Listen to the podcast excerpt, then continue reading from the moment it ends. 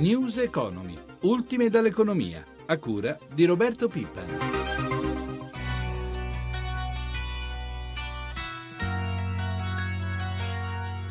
Pressione fiscale e credito sono due temi che in questo momento stanno uccidendo un po' le piccole imprese, 100.000 imprese del manufatturiero artigiano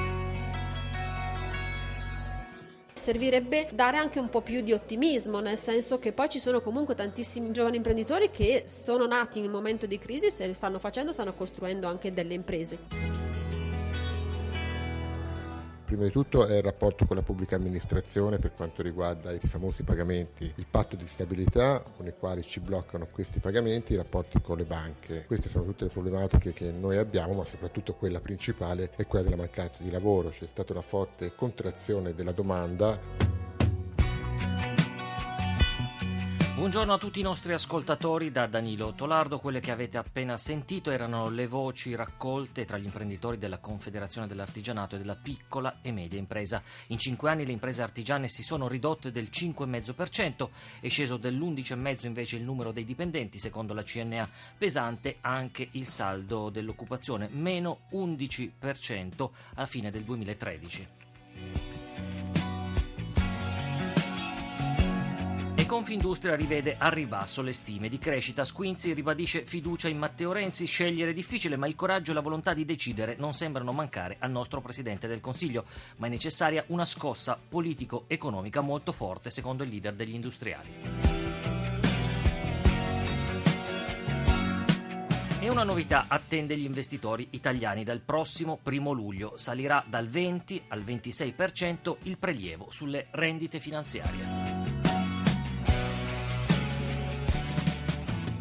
Ma torniamo alle piccole e medie imprese che intravedono una lieve ripresa a fine anno, mentre il ministro del lavoro Giuliano Poletti fa sapere che il governo propone di ampliare le tutele per gli esodati. Ferdinando Tarsitani.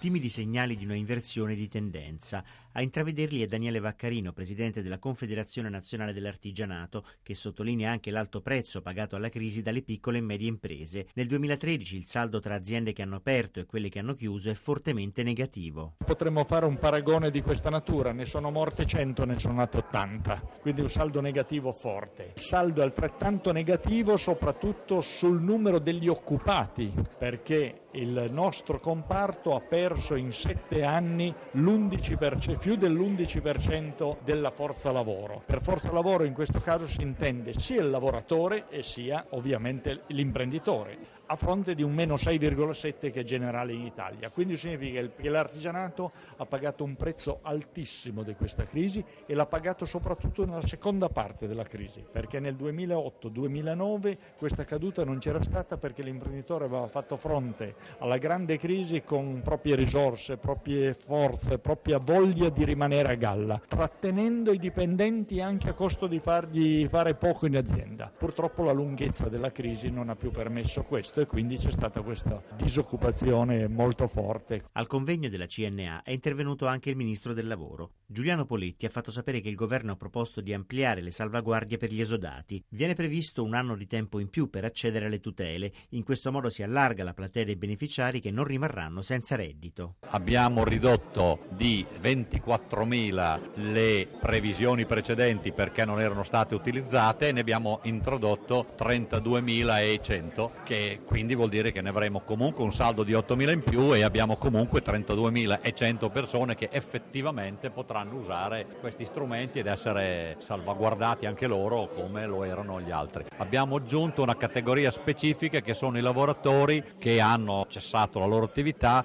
con contratti a termine perché nelle salvaguardie precedenti erano compresi solo i lavoratori a tempo indeterminato. Semplificazione burocratica e riduzione dei centri che concedono gli appalti ci farebbero risparmiare decine di miliardi di euro con i quali si potrebbe tagliare forse definitivamente l'IRAP. E quanto sostiene il nuovo presidente di Federlavoro e Servizi Conf Cooperative, Massimo Stronati, nell'intervista a Roberto Pippan. Quante stazioni appaltanti si potrebbero ridurre? Che cosa si potrebbe fare con il denaro che si ricaverebbe? Le stazioni appaltanti oggi sono 32.000, sono tantissime. Occorre un taglio, un disboscamento totale come sta facendo il governo in questi momenti. La cosa importante però che noi chiediamo è che le grandi stazioni appaltanti che verranno fuori, che nasceranno da questa politica, non discriminino il lavoro degli esecutori. Non vogliamo una giungla di grandi appalti solo ed esclusivamente per general contractor, ma vorremmo che la nostra cooperazione, le nostre piccole e medie imprese siano partecipi.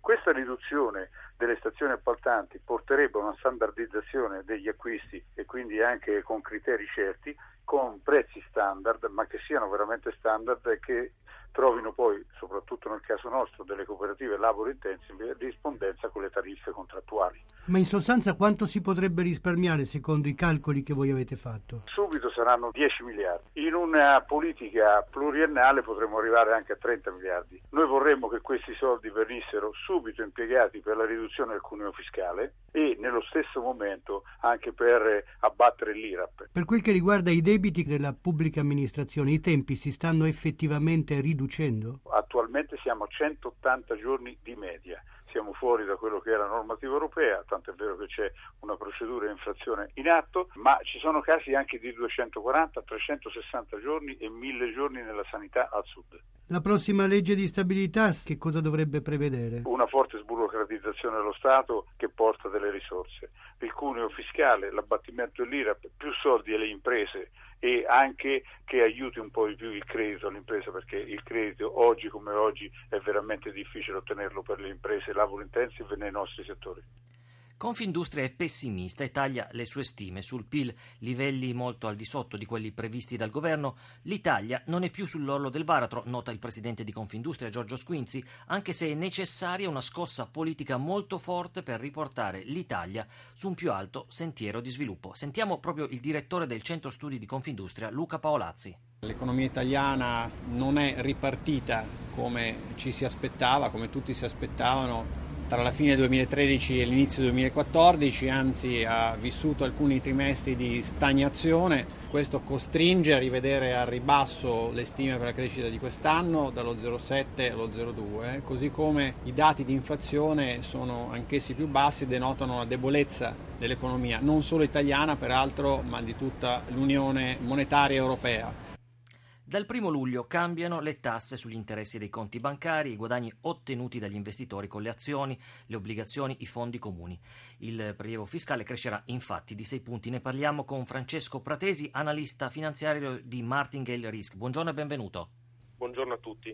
Allora, come cambia il regime fiscale per le rendite finanziarie dal prossimo 1 luglio? Dal 1 luglio tutte le rendite finanziarie provenienti da azioni, da capital gain o da obbligazioni, quindi dividendi di obbligazioni, eh, passeranno dal 20 al 26%, quindi c'era un incremento importante che andrà a colpire però gli investitori privati, chiaramente non, non le società, non i lordisti. La nuova tassazione va a colpire però anche gli investimenti pregressi?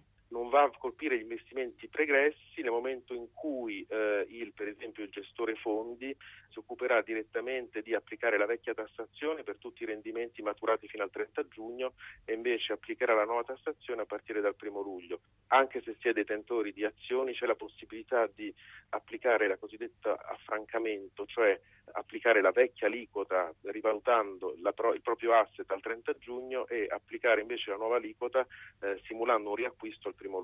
Quindi possiamo dire che sui titoli di Stato tutto resta come prima. Quindi aliquota al 12,5%, peraltro questa cosa qui crea una disparità di trattamento ancora più, più grande rispetto al passato tra l'ente Stato diciamo come raccoglitore di fondi e le aziende private, quindi in prospettiva le aziende private avranno ancora più difficoltà rispetto al passato a finanziarsi sul mercato rispetto allo Stato e questo chiaramente non sarà un aiuto per il mondo produttivo italiano. A livello europeo invece come è organizzata la tassazione delle rendite finanziarie? Ma diciamo che ogni paese eh, si regola un po' come ritiene più opportuno, come sappiamo non c'è uniformità fiscale in Europa. Sicuramente i titoli di Stato pagano tutti, almeno per, per gli investitori italiani, pagano tutti il 12,5% di aliquota fissa, quindi anche i titoli di Stato non emessi dal governo italiano. Per quanto riguarda invece le aliquote delle rendite finanziarie, per esempio in Inghilterra tutte le rendite finanziarie vanno sul reddito IRPEF, quindi vanno sull'ultimo scaglione. Questo in qualche modo è anche democratico perché chiaramente chi ha già altri redditi paga, paga un'aliquota più alta, se invece si ha soltanto una rendita finanziaria un unico reddito si paga, si paga un'aliquota più bassa. Ringrazio Francesco Pratesi, analista finanziario di Martingale Risk. Buona giornata anche a, a lei. Arrivederci.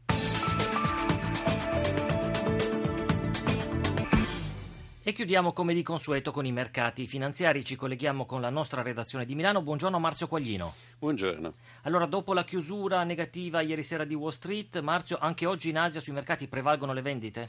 Prevalgono le vendite perché c'è il timore da parte degli investitori che la ripresa statunitense, ma anche quella della Cina, non sia così forte come si pensava. E così l'indice Nikkei si avvia alla chiusura a Tokyo con una flessione dell'1,39%, più contenuto il calo invece dell'Anseng di Hong Kong, meno 0,14%. Quali sono le aspettative per l'apertura dei mercati europei? Per quello che riguarda i mercati europei, i futures sugli indici dicono che la partenza sarà ancora all'insegna di un calo, anche se tutto sommato piuttosto contenuto. Come viene scambiato il petrolio oggi?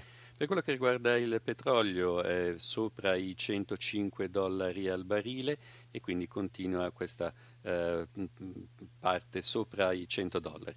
Per quanto riguarda invece l'oro e gli altri metalli?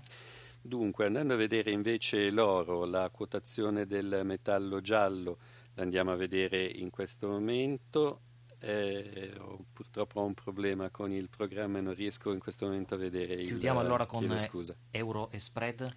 Per quello che riguarda lo spread, riparte da 160 punti base in leggera risalita, mentre il eh, rendimento del BTP decennale continua a scendere ed è al 2,85%. Sul versante invece delle valute, eh, l'euro continua a eh, risalire nei confronti del dollaro, il cambio è arrivato ora a 1,3627. Chiudo con il, l'oro che sono riuscito a recuperare, il valore a 1.319,62 dollari l'oncia.